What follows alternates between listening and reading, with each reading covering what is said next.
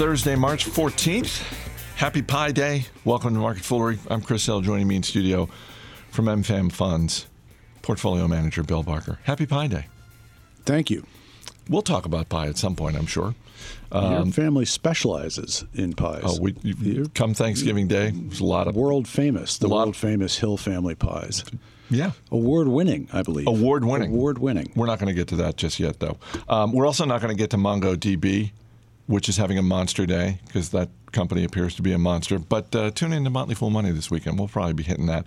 Uh, we're going to dip into the Fool mailbag. We're going to start with some retail earnings. You gonna do any like Alex Karras uh, references on Mongo? Um, I, maybe. Now that I've given it to you, Not, you look, can get a clip. I think, You I get a clip from Blazing Saddles that you can run. That's you can't run all the clips from Blazing Saddles. no, there are a lot of clips you a lot can't of clips you can't run, but Mongo, Mongo, sure. Candygram from Mongo. it was kind of a candygram from Mongo, It today, was, wasn't it? For younger people who have no idea what we're talking about and have already maybe tuned out. Yeah. Um, Blazing Saddles, one of the all-time greats. You could run that clip at the end of today's episode if you want to stick. I don't know. Producer Dan Boyd is having a bit of a day, uh, so I don't want to add more work to his load. Um, let's start with Dollar General. Um, fourth quarter, this looked good to me. They, they're raising their quarterly dividend. Same store sales up 4%. That was higher than expected. Stock down about 10%. Is this just because of valuation? Because this thing has had a pretty good 12 months. Yeah, it's split between uh, the valuation and uh, which which is not insane, but it, it had gone up thirty some percent over the last year, I believe, and uh, most of that was. Uh, you know, just an improvement in the multiple that people were paying, uh, but it's been it's been growing pretty nicely. And the other thing is that the guidance was a little bit softer than what was expected. So you've got decreased guidance um, and uh, a lofty, not lofty valuation in absolute terms, but a lofty valuation for where Dollar General historically trades. Uh, 17, 18 times earnings is, is kind of the upper end of, of a normal range for it. So uh, I agree. It was pretty good, uh, pretty good report actually, and I think that uh, you know for a stock that's up as much as it's been in the last year, 10% sounds big today, but you go back in time and buy this thing a year from you know, a year ago, you'd still do it. There are definitely some discount retailers who are doing well, and the the, the one question I have, and I don't know if you can answer this, but one of the things that Dollar General announced was they're allocating a billion dollars towards stock buybacks, and you know the combination of what the stock has done over the past year. Maybe they're maybe they're good at this. I don't know. I haven't looked into their buyback history enough to know if they're smart when it comes to timing the buybacks, but I do know that they've spent money remodeling their stores, doing things to improve throughput, like. Um, uh, sort of shortening up the lines at payment counters, that sort of thing. Uh, It seems to me, uh, all things being equal, wouldn't they be better off spending maybe not a billion dollars, but at least a couple hundred million dollars towards that endeavor? So, what you can do with your extra cash when you've got it uh, is you can, in the, in terms of a retailer, you can build more stores. Uh, you can improve the stores that you've got, uh, or you can acquire, uh, you know, a competitor or a complementary business, or, or you can return cash to shareholders through dividends or through share repurchases. So they're doing a little bit of all that, and it. I, I think that uh, you know the the authorization to buy back up to another billion uh, gets a little bit of a headline. They've been buying back shares. This is really just sort of feeding uh, that uh, machine of doing a little bit of everything. They increased their dividend. They are, as you noted, uh, got some initiatives at the store level, uh, and they have projected that I think uh, sales are going to increase about 7%, and uh, comp sales for the year up about 2.5%. This is 2019, so the implication there is they're going to be have about a 3, 4, 4.5% higher store count. Uh, so they're they're doing a little bit of everything, and I think that's worked out well for shareholders. Let's move on to a retailer that is not doing well for shareholders, and that's Tailored Brands. This is the parent company of Men's Wearhouse and Joseph A. Bank. At one point this morning, the stock was down 26%. Uh, fourth quarter revenue came in lower than expected. Same store sales dropped in the fourth quarter. This. Uh, where are the synergies? Like when when this deal when this deal went through, you know, sort of the merging of these two entities whose sole purpose in life is to sell men's suits, or at least to sell them one suit and give away an, another two or three on top of that. I think we were all promised synergies.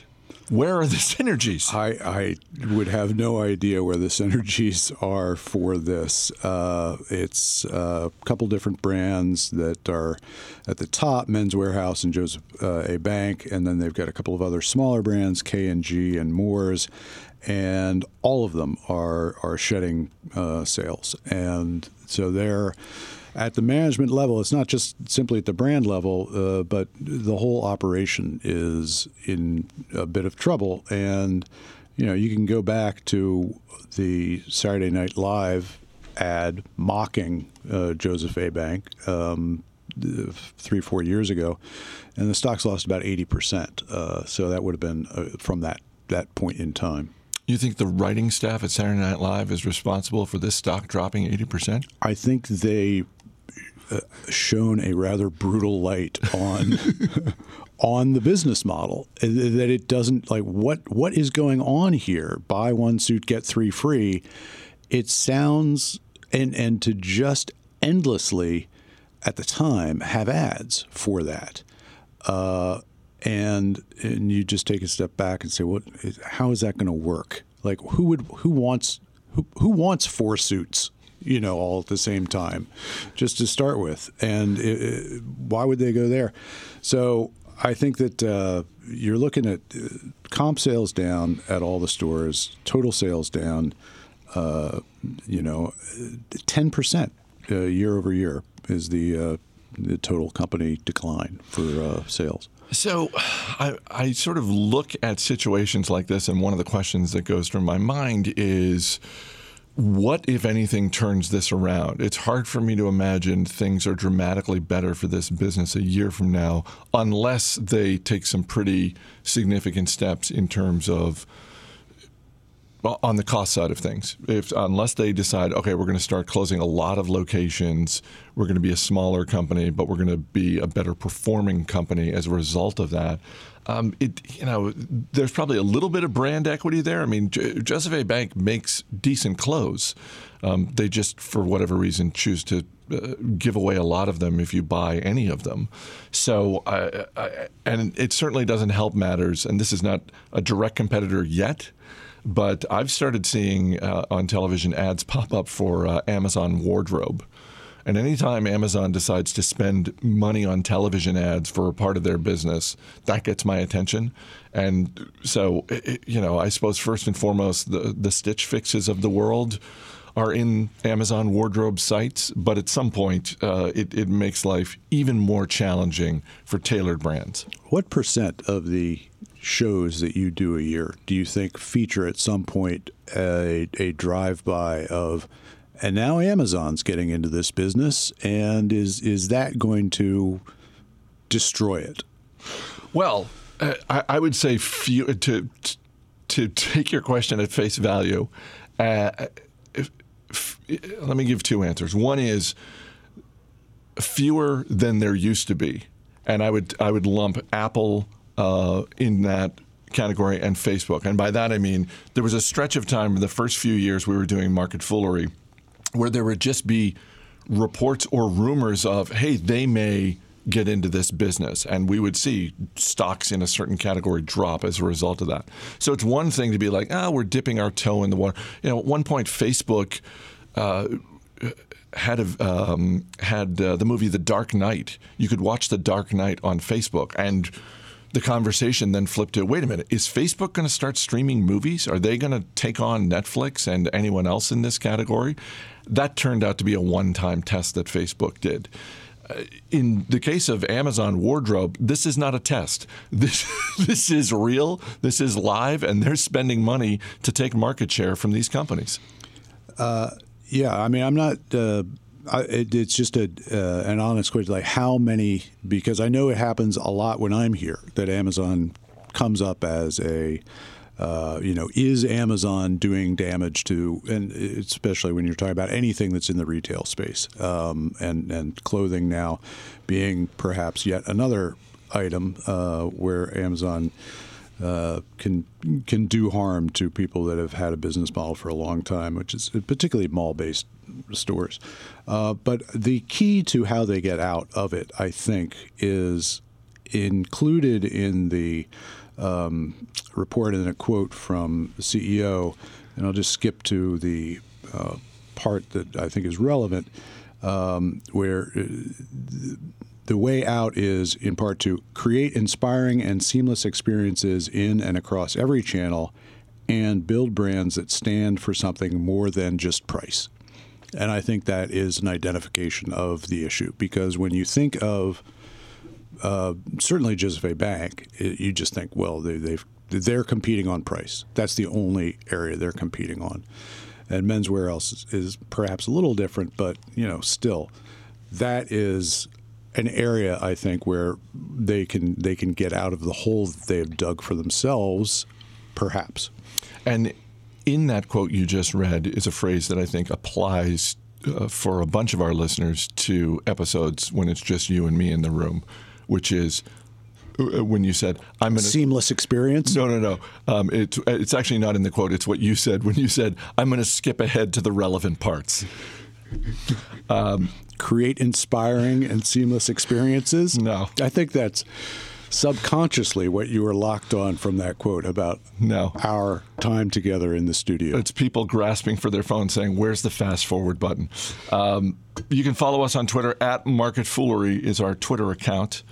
Um, a couple of questions come up uh, recently. Uh, one from uh, uh not a question, but uh, but something that I think is worth commenting on uh, from Ari Ash here in D.C um, who writes Roadrunner is doing a one for 25 reverse stock split. I have never seen such a large reverse split. That was my reaction when I saw it. I've seen I've seen reverse stock splits in my time. I don't ever remember seeing a one for 25. And for those unfamiliar with the phrase, uh, it's uh, pretty self-evident. A stock split, you know, most commonly when a, a company says we're going to split our stock two for one, um, so for every share you own, uh, you'll have two shares, and obviously the price gets split in half. A reverse stock split, generally not a great indicator of the health of any business. Um, if it's not the last resort for businesses, it's certainly close to the last resort uh, as they're trying to hang on for dear life. And it's, oh, uh, do you have 25 shares? Great. You're now going to have one share. Yeah, I, it's a a very uh, short list of companies that have a larger split than one for 25. Um, I did a little quick Google search and I found a one for 50 for a company you would never have heard of because it's probably gone by now, which is often what follows the reverse split. Your your stock has gone down to, let us just call penny stock level, which you can use to talk about stocks below five dollars. Uh, and sometimes they're literally at the penny level. Um, you're not going to necessarily see a reverse split for a four dollar stock, but uh, you know that is the thing that uh, makes a penny stock look like it's still a viable company at some level. It's just different to see a twenty-five dollar stock than a dollar stock, and, and make uh, uh, some assumptions about what's going on in the business. And a lot of the time, the reverse stock split is a predecessor to um, total irrelevancy, either through bankruptcy or uh, you know any any number of other ways of just having a, mul- a, market cap that goes in below 100 million, something like that. But you know, not always, not always. Tandem Diabetes had a split that. Um, once the stock got to a dangerous enough level and has, has made a dramatic comeback. So it's not Roadrunner's in a decent enough business. Um, Transportation. transportation, doing some, um, I think some, I think the, the announcement called Asset Right and Asset Light, which I guess is you know an asset heavy and an asset light part of the business. Um, it's it's pretty good times for road transportation, and they have no one but themselves to blame. I would I would say. I mean, there's there's more competition in the, uh, but there it's still a fragmented market. So I just checked the market cap of Roadrunner Transportation, and it is a little bit lower, but it is pretty close to the market cap for tailored brands.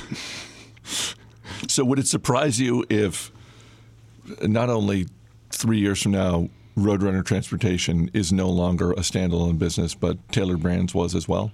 No I, longer? I would generally take uh, anything that has had a reverse split.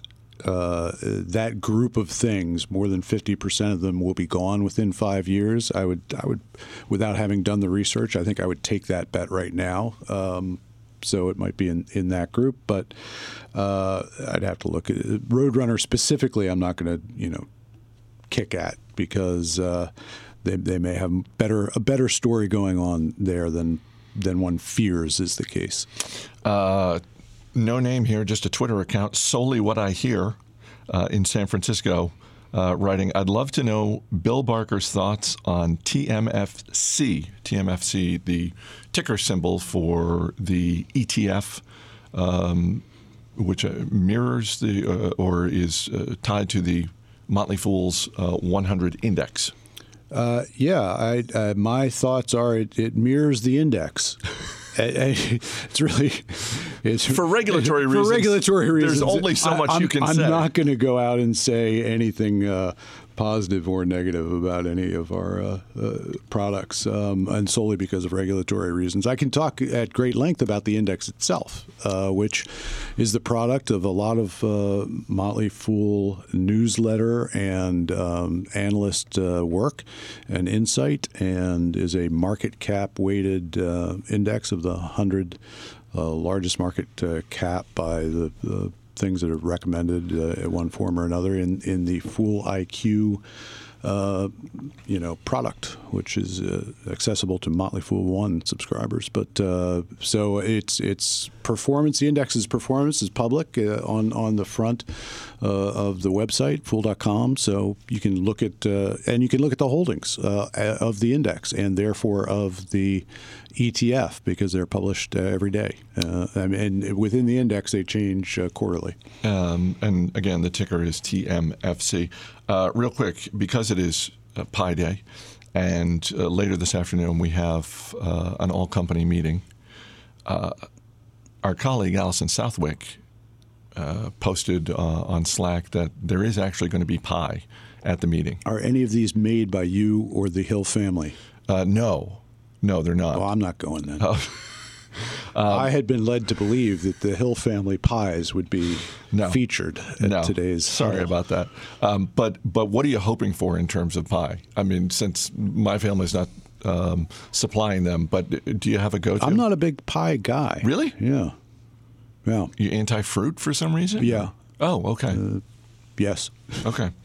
Personally, I'm hoping I'm, I'm I'm open to a number of things key lime. I like a good key lime. If there's like a a, a good apple, particularly if there's what are the, the, we mentioned award-winning pies, and we were not making stuff up for once. No, no. One of uh, what pies have won awards um, in your family experience? So uh, was this the the Oscars of pies? What was the award? this was a local. Uh, there's a fall festival in Alexandria, and there's a pie baking contest that so um, it's local, but Alexandria is like seven or eight million people, so you know it's a huge, exactly huge. So there's a pie baking contest, and there's there's one for adults, and then they have a, a kids category, and uh, one of my daughters has uh, won twice um, for recipes that uh, she made up herself which is one of those things. And I don't know if you've had these moments as a parent, but you know, your kid comes to you and says, "I'm going to do X," and in this case, it was her saying, "I, I want to enter this pie contest," and I'm like, "Oh, that's great," you know. I'm, happy to help however I can. Um, what recipe are you going to use? And then, you know, she said, well, I'm just going to make one up. And I resisted the urge to say, "Well, that's a really bad idea," because baking is kind of a percent. Well you know, done. It's, well yeah, done. exactly.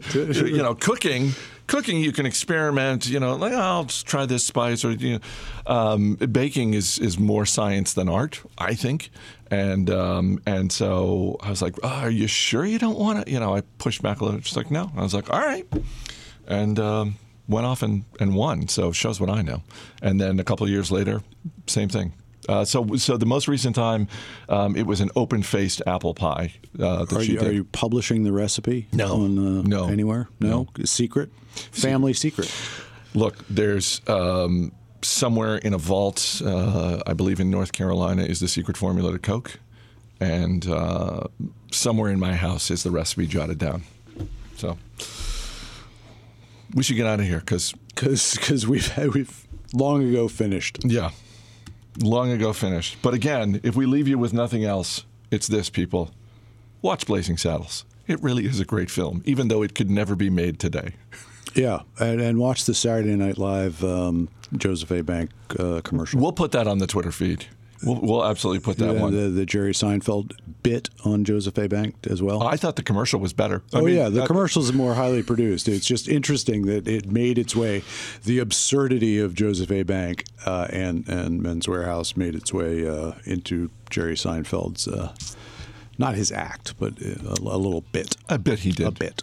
Uh, Bill Barker from MFAM Funds. You can read more from him and his colleagues. Go to mfamfunds.com. Thanks for being here. Thank you. As always, people on the program may have interest in the stocks they talk about, and the Motley Fool may have formal recommendations for or against. So don't buy or sell stocks based solely on what you hear. That's going to do it for this edition of Market Foolery. The show is mixed by Dan Boyd. I'm Chris Hill. Thanks for listening. We'll see you on Monday.